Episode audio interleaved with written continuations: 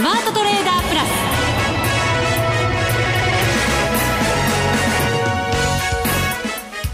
ス。全国のリスナーの皆さんこんにちは。内田まさです。ここからの時間はザ・スマートトレーダープラスをお送りしていきます。まずはこの方にご登場いただきましょう。国際テクニカルアナリスト福永博之さんです。こんにちは。よろしくお願いします。お願いいたします、はい、そしてもう一方今日は花子ちゃんです、はい、よろしくお願いします。お願いします花子ちゃんが来るのは1か月ぶりですよ。はい。はい。うん、えー、花子ちゃんが前回来た時に始まった FX ダービーが、だから終わりを迎えたということになるわけですね。私が開会宣言をさせていただいた。そうでした、そうでした。華麗なる声でね、開会宣言をいただきましたが、はいリスナーの皆さんにも多くの方々にご参加いただきました。本当にありがとうございました。ありがとうございました。皆さんの取引はいかがでしたでしょうか？後ほど結果発表で最終ランキングもご紹介していこうと思いますけれども、そうですね。はい。花子ちゃんはどうでしたか、はい、あの うん、あのダメでした。後でなんか結果言う前なんでなん なんて言えるのかなと思って迷っちゃいましたけど。あの反省するところがいっぱいですそんな1か月だったと。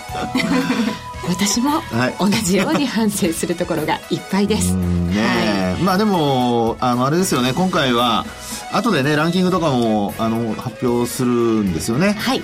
あの結構やっぱり皆さん難しかったんでしょうかね。難しかったよね。最初の頃動いてなかったですもんね。はい。ドル円はもうずっとレンジの中だったり、ね、はい。ただ最後になってちょっと動きが出てきたっていう、うん、なんかそんな感じだった本当ギリギリのとこでしたもんね。うもうあのまあ、あの、これが、えー、これっていうかね、あの、終わりそうなところで、はい。えー、ちょうどこう、為替が動き始めたっていうところだったので、そこに乗れるか乗れないかでね、やっぱりちょっと結果も変わったのかもしれないですね。そうですね。はい、花子ちゃんと私の順位がですね、ええ、リスナーの方に、たくさんの方にプレゼントを差し上げることができるのか、うん、できないのかっていうところがね、決まるダービーでもあったわけですが。まあ、まあそうですね。えー、はいこのなんとなくこう歯がゆい感じのコメントで もうすでに分かってるかもしれないですね。ね伝わっちゃったかもしれません。後ほど詳しくお伝えしていきましょう、はい、それでは番組進めてまいります。この番組を盛り上げていただくのはリスナーの皆様です。プラスになるトレーダーになるために必要なテクニック心構えなどを今日も身につけましょう。最後まで番組にお付き合いください。この番組はマネックス証券の提供でお送りしますスマートトレーダー計画よーいドン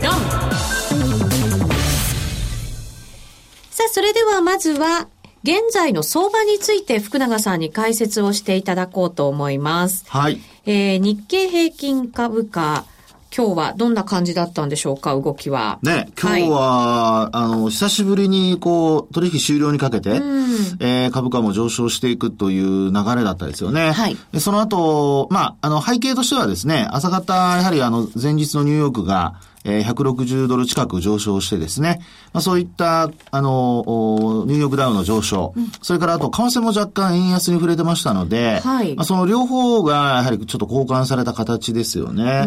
で、あの、まあ、今週に入って見てみるとですね、一時、その日経金株価も取引時間中に、えー、1万4000円割り込む場面あったんですよね。ちょっとドキッとしましたよね。ね、本当そうですよね。まあ、ニューヨークが、それも結局ニューヨークが安くね、えー、終わっていたということもあったんですけども、えー、まあ、結果的にですね、終値ベースでは割り込まずに、えー、そして、えー、まあ、ニューヨークがこの反発をして、為替も円安に触れたというところから、あの、結果的にこう、そういうふうに、こう、買いのエネルギーが、逆にこう、働いてきたようなね、まあ、これまで売り込もうとしてたところが売り込みきれずに、まあ、買い戻しが膨らんだという形でしょうかね。であと、今日発表された、あの、HSBC の中国のですね、はい、HSBC の製造業の PMI ありましたけども、まあ、こちらも50には届かなかったんですが、まあ、50がね、えー、景況感の境目、えー、分かれ目というところなんですが、まあ、これには届かなかったものの、えー、一応、まあ、予想値を上回ったということでね、うん、50に近いところまで数値が回復してきたというところから、まあ、株式市場も為替もですね、ちょっとリスクオンになって、うん、えー、株価は上昇、そして、えー、為替は若干円安と、い、うことになりましたから、まあ、あのー、株式市場にとっては、これまでなんかね、えー、ボディーブローのように効いていた。そうなんですよね。ガツンとくるんじゃなくて、はい、なんとなくこう、いろんなところから、こう、打たれ続け、そのなんかこう、痛みが徐々に出てきてっていう感じでしたけど。で倒れそうになってたんですけども、えー、なんか、ね、あの、ラウンド的には、第7か第8ラウンドぐらいで、ちょっと盛り返したっていうような、なんかそんな感じですね。はい。はい、昨日あの、ドル円も101円を下回って、100円台に入ってましたから、はい、ここからちょっとスピード出ちゃうのかなと思って見ましたけど、意外や意外するっと戻って。そうですね。ですから、まあ、あの、為替で言うとですね、ちょうどやっぱりそのあたり200日移動平均線が、あの、まあ、サポートになったというふうに考えられるのかなってところですよね。うん、まあ、割り込む場面があっても、そこで、やはり、えー、200日線を割り込んだまま終わらせられるかどうか。はい。これがやっぱり売る人にとっては一番重要なことなんですよね。うん。でないと、結果的にこう、その、まあ、要は200日線よりも下のところでショートしてる人もいるわけですから、はい。そこをショートしきれずに、えー、要は値をそのまま下げたまま保てずにですね、戻してくると、それ、まあ、要は200日線より下でショートした人はみんなこれ損失につながっちゃいますよね。うん、なので、まあ、結果的に買い戻しが、あ優勢になって、えー、価格も戻していくと。いう、まあそういう流れだったんじゃないかなと思いますけどね。まあ外部環境なんかの落ち着きによって日経平均はふわっと上がって、はい、そしてドル円に関してはそのテクニカル上のところでふわっと上がって、はい、ということになっているようですが、この先重要ですよね。ね。まだドル円なんか下を試していくような動きになるんでしょうか？あの、200日線で今回売り込み、売り込むことができなかったということと、うん、それからあとは今日のように HSBC の数値がですね、良かったっていう結果になってくると、ええ、まあ、経済指標でなかなかその売り込めなくなってくるとなるとですね、うんやっぱり、あの、ショートが溜まってきてしまって、それが買い戻しにつながる可能性はありますよね。逆のパワーになるわけですね。あとは、この、あの、アメリカの、まあ、これも皆さんよくご存知だと思うんですけども、あの、10年債利回りの長期金利のとこですよね。うん、まあ、こちらが今、あの、低下傾向になってましたけども、はい、まあ、これがそのまま、あの、低下からこう上昇につながるような、うん、まあ、そういう背景が出てくるとですね、まあ、それこそショートした人たちは、もうちょっと買い戻さざるを得ないということで、ええー、まあ月末にかけて、少し、円安方向に触れてくる可能性は、えー、高くなってくるかなっていうふうには思いますけどね。うん、アメリカの直期金利も2.5こう下回るところもありましたけれど、はい、何回か試してでも、なんとなく硬いなっていう底堅さみたいなものを確認した感じでもありますよね。はい、うそうですよね。ですから、やはり債券だけというかね、債券を買い進むには、えー、やはり、あの、これ以上、まあ、景況感、あるいはこの FMC の議事録なんかも出たりしましたけども、あの、まあ、そこでですね、えー、まあ全体的に、例えば、あの、まだまだ緩和は続くとはしてもですよ。あの、このまま債券を本当にずっと買い続けていいのかどうかね。やはり、そういったことが、あの、時間が経過するに従って、まあ、徐々に徐々にやっぱり、あの、まあ、心理的な状態も含めてですけども、やっぱり改善につながっていくということだと思うんですよね。景況感も含めてね。はい、まあ、そこが、やはり、今回の、まあ、ちょっとこう、一旦こう、突っ込む場面があっても、戻してくるというね。そういう流れにつながっているのではないかと。ですから今のこの流れをですね、まあちょっとショートしてる人には申し訳ないんですけども、うん、あの今のこの流れを、まあなんとか、あの、キープできるかどうかで、ええー、まあ、戻しがこう、結構しっかりというような形になるかもしれませんからね。うん。はい。8ラウンドぐらいまで来て、うん、ボディーブロー効いてますけど、ようやくなんとなく一歩立ちかけて、そうそうそうそう。ここからじゃあどうよっていうところですよね。そうですよね。ですからね、まあ、あの、月末、まあ、1ヶ月単位で見たときに、やっぱり5月終わるまで、えー Sell in May と言われ続けて、はい。あの、結果的に日経平均は1万4000円、終値ではまだ割ってませんしね。で、為替でも今101円、えー、まあ前後のところ、えー、一回突っ込む場面があってもですね、ニューヨークなんかの終値で見る、えー、終値で見ると少しこう戻してきているということですから、まあこれもですね、ちょっとね、両方含めて、売り方が少し、えー、こう、買い戻しを迫られるようなことになると、まあ、その勢いっていうのも出てくるかもしれないというところですね。うんちょっとここ最近ドル円に振らされた花子ちゃん。はい、そうなんです。今週は買ってもダメで売ってもダメでした。101円を目安に売り買いしてたら、なんか翻弄されて終わっちゃいました。ああ、確かにそういう週であったかもしれませんね、またね。そうですね。まあ、やっぱりあの、トレンドが出たと思って突っ込んでいくと、そこがやっぱり結局その安値になって、あるいは高値になって、戻していくっていうパターンになって、ちゃってるんですよね。うん、これがやっぱりこうトレンドが発生しそうで、あの、売り、まあ、要はショートだと思うんですけども、そのショートがなかなかその、うまく機能してこないというかね、利益がその、どんどんこれまでみたいに加速しないっていうのが、増幅していかないっていうか、どんどんあの利益が増えていかないっていうところがね、みんな苦労するところで、ですから、今、花子さんが言ったようにですね、やっぱりちょっとこう、多分利確のタイミングを失うと、あれっていう間に利益が小さくなっちゃってっていうところはあると思いますね。はい。なので、ここからですよね、はい、どう動くか、やっぱり考えていかなきゃいけない時期にもうなってきてるのかもしれませんね。ねはい、はい。以上、スマートトレーダー計画、用意ドンでした。世界で最もメジャーな FX 取引ツール MT4。裁量トレーダーにもシステムトレーダーにもマッチする先進の新感覚トレーディングツール。そんな MT4 を唯一使える主要ネット証券といえば、マネックス証券。マネックス証券のマネックス MT4 なら、充実の28通貨ペアと魅力的なスプレッドを提供。さらに、取引、利用手数料などすべて無料。お客様のかかるコストはスプレッドのみ。また、取引機能拡張ツール MT4i の搭載が可能で、裁量トレーダーにも最適。まずは MT4 の使い勝手を堪能してみてください。今すぐマネックス MT4 で検索。当社の口座開設、維持費は無料です。口座開設に際しては審査があります。FX は予託した証拠金額より多額の取引を行うことができるレバレッジ取引であり、取引対象である通貨の価格や金利の変動により、予託した証拠金額を上回る損失が生じる恐れがあります。お取引の前には必ず、契約締結前交付書面の内容を十分お読みになり、リスク、手数料などをご確認ください。マネックス証券株式会社、金融商品取引業者、関東財務局長、金賞第165号。スマートトレーダープラス今週のハイライト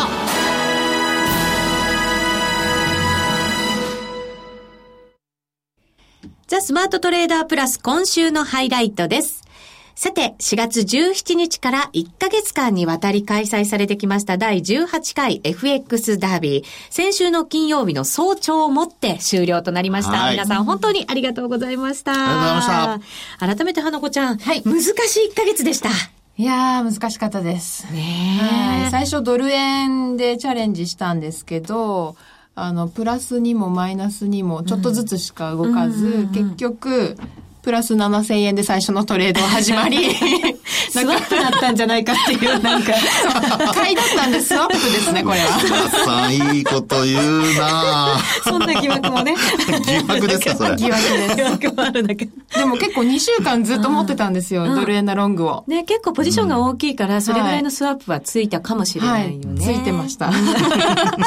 で、雇用統計も挟み、すごい上がったのを内田さんと一緒に見ながら、キャッキャキャッキャ。はい。その時、内田さんはユーロドルのショートだったんですよね。で私がドル円のロングで、ドル買いに動いた時はもうテンションマックスだったんですが、あるよ、あるよという間にどんどん落ちていき、結局7000円。で、2回目もドル円で、えっ、ー、と、次は、またロングをしたんですけど、うん、あ、ショートでした。そうだ、ショートをしたんですけど、それは大きなロスカットになってしまい、マイナス130万ぐらい。うんで、最後に、はい、私なんと、うん、内田さんと同じポジション持ってたんですよ。ユーロドルのショート。そうです。うん、で、内田さんよりも1日前に持っていて、うん、で、あの、なんで下がったんでしたっけ、あの日は。なんかすごく、ユーロがドーンって落ちたところがあって。あの、ドラギ総裁の発言かなんかじゃなかったんですかね。そうか、6月に追加緩和をするそうですね。発言か。そうですね。そこで。スルッとは言ってないですけどね。あ、そうで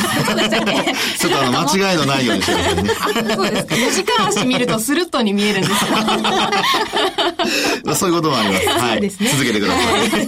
で、あ、これはいいと思ったんですが、うんうん、またこれもすぐ反発しちゃって、結局、利益で終わって、トータルマイナスっていう感じでした。うん、ちょっと苦しみましたね。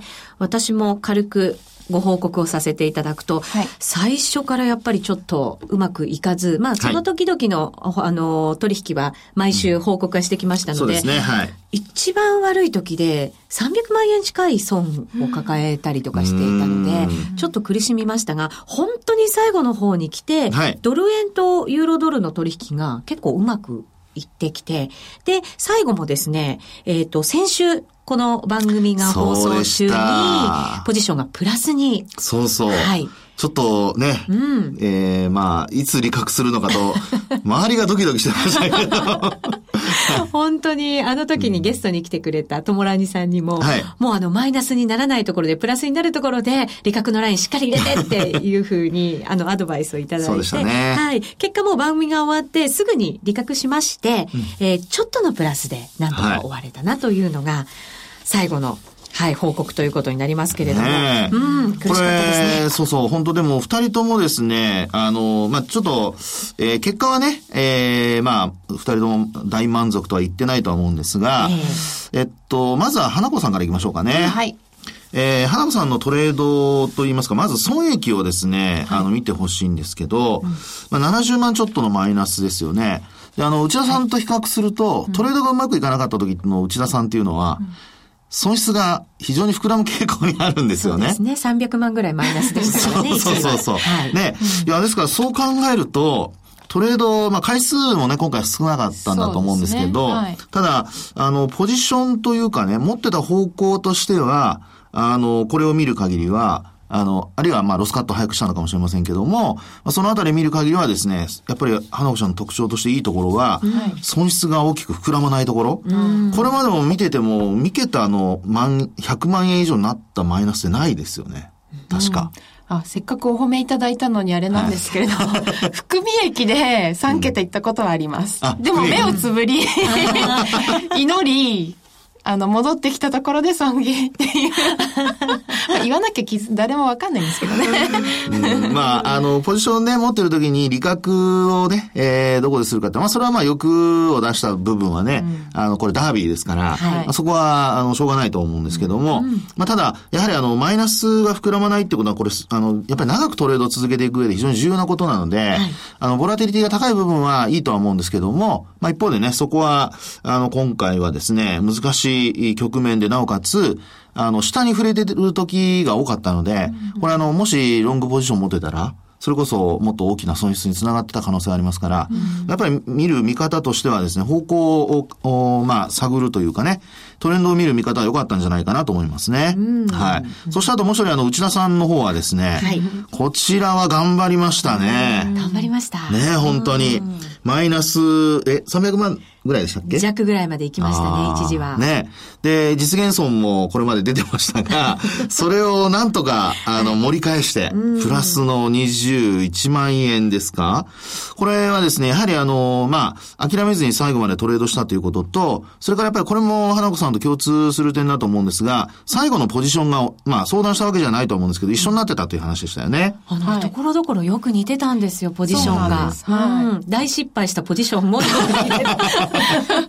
もうね、これは福永先生の 教えが。ね、ちょっとなんか、僕、話すのが辛くなってきた 続けてください。はい、どうぞ安心して。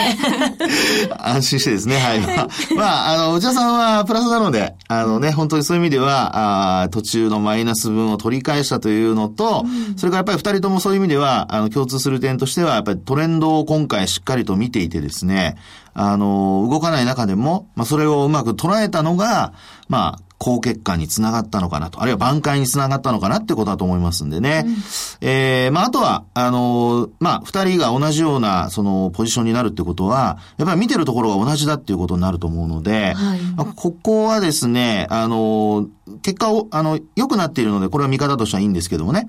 やっぱりあの、そういう意味では、お互い今回通貨の、あの、指定がほとんどなかったわけですからね。うん、まあ、その中で、あの、幅広い通貨ペアを見ていて、で、もしお互いずれた時に、それを今度二人で話し合うといいかもしれませんね。ああ、はい、なるほど。なぜ、あの、まあ、花子さんは、ユーロドルにしたのかとか、ええ、あるいは、あの、内田さんはなぜドル円にしたのかとかね。うんうん、まあ、要するにドルは絡んでるんだけども、ななぜその違う通貨を、ペアを選んだのか。うん、そういうのが、もしこう、話として、はい、あの、お互いこう、何かしら、こう、見つける、トレードにね、関係するもの、話を、あの、見出せるんであれば、これすごく次にね、うん、あの、通貨ペアを選んだりとか、自由にこう、トレードする上で非常に今度は、あの、重要な、あの、まあ、判断材料になると思うので、はい、ぜひその辺もね、次回以降、ちょっと見てもらう、あの、話してもらうといいかなと思いますね。うん、そうですね、はい、次回のダービーでは、だから、まあ、いつ、どんなポジションを持ったかっていうのもとても重要ですけど、はい、なぜそこでそのポジションを持ったかっていう、ちゃんと理由を述べられるようなポジションを取るっていうのも重要かもしれませんね。うん、そうですね。で、まあ、ですから他の通貨ペアがあるんだけど、これを選んだっていう、その理由だけでもいいですからね。はい。あの、そういうのをちょっと、あの、あると、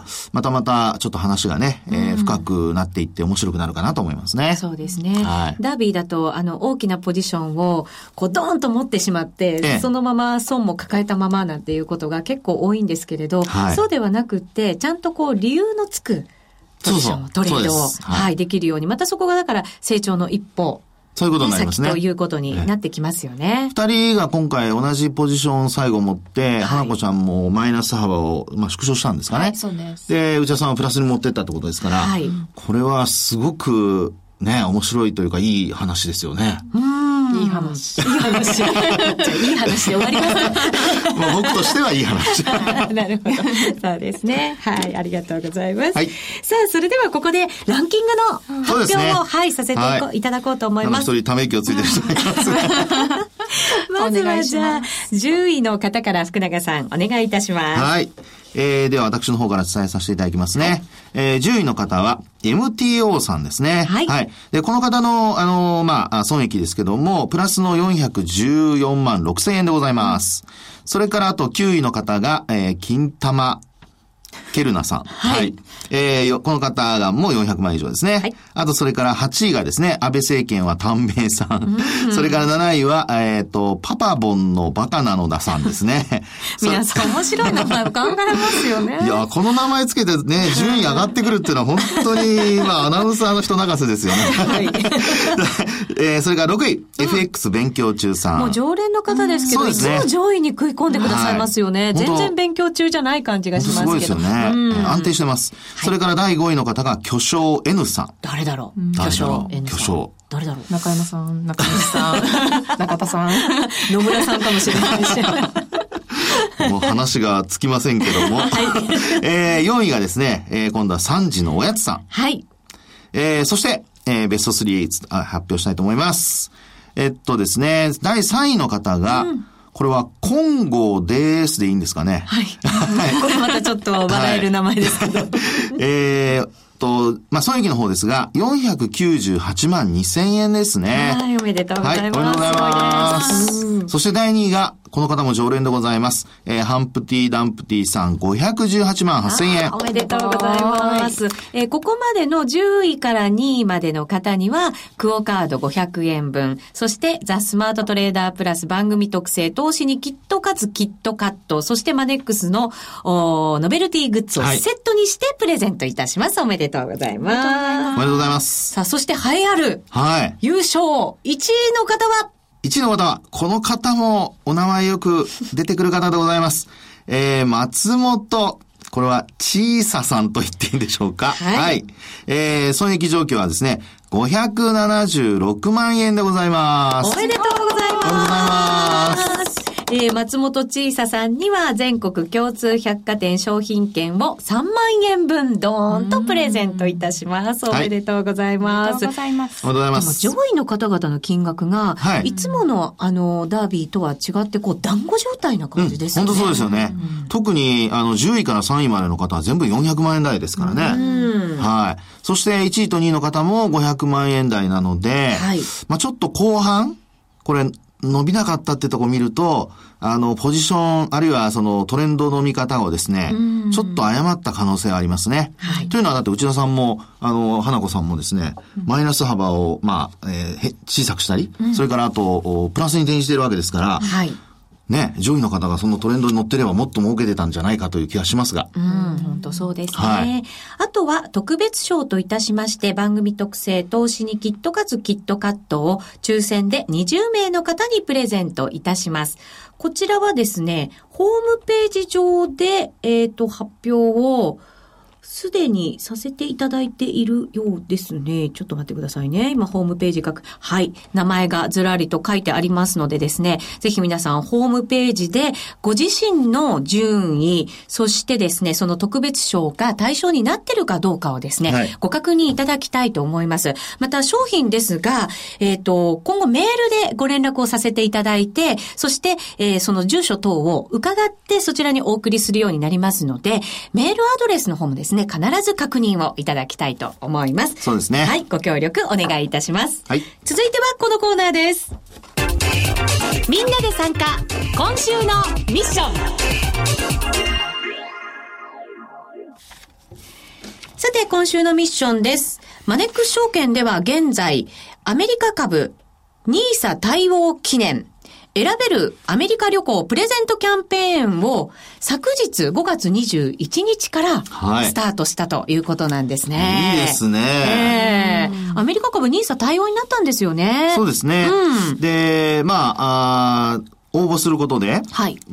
ね、あの、銘柄もし、うまく、正解と言いますか、当たれば、うん、当たるっていうのはちょっと変ですけども、うまく利益が出れば、それこそ旅行も楽しく行けるでしょうね、当たった方は。またアメリカの景気なんかも肌でしっかりと感じられるわけですよ。いいですね。一石二鳥ですね。はい。選べるというふうに申し上げたんですが、うん、ラスベガス、ニューヨーク、ハワイ、ロサンゼルス。この4つの中から選べるんだそうですよ。内田さんはどこですか？ラスベガス。花子さんは？あ、今言おうとして。やっぱり一緒だ。二人とも、そういうことか。本場のカジノに。ねえ、やっぱり行ってみたいですよ。カジノ行ってもそんな勝てませんよ、二人とも。いや、そうですか？そんな。大丈夫だと思います。運はね、はい、きっとあると思いますから、大丈夫だと思います。さすがだな。現代女性だな。はい、この旅行をですね、ペアで4泊6日。4泊6日。1組2名様にプレゼントさせていただきます。その他にもですね、豪華商品がありまして、漏れてしまった方、B 賞としまして、はい、Amazon のギフト券を3000円分30名様に、はい、そして C 賞としまして、マネックスのオリジナルグッズを50名様にプレゼントいたします。すごいですね。はい。豪華なキャンペーンになってますよ。はい、アメリカ株、ね、ずっとマネックスさん力入れてきてますからね。そうですね。はい。はい、アメリカ株といえばマネックスさんという、そんなイメージを多分皆さんもお持ちなんではないかと思いますが、はい、ぜひこのキャンペーンも利用していただいて、うん、はい、楽しんでいただけるといいかなと思います。すね、クイズに答えないといけませんけどね。そうなんです。はい、3問あります。え、クイズに答えてキャンペーンに応募してください。これは講座をお持ちでない方も対象になりますので、ぜひ皆さんマネックス証券のホームページをしっかりご覧いただいてご応募ください。期間は7月4日までとなっています。期間中にエントリーされた方の中から抽選でプレゼントいたします。詳細、マネックス証券のホームページご覧ください。皆さんからのご応募お待ちしております。以上、みんなで参加、今週のミッションでした。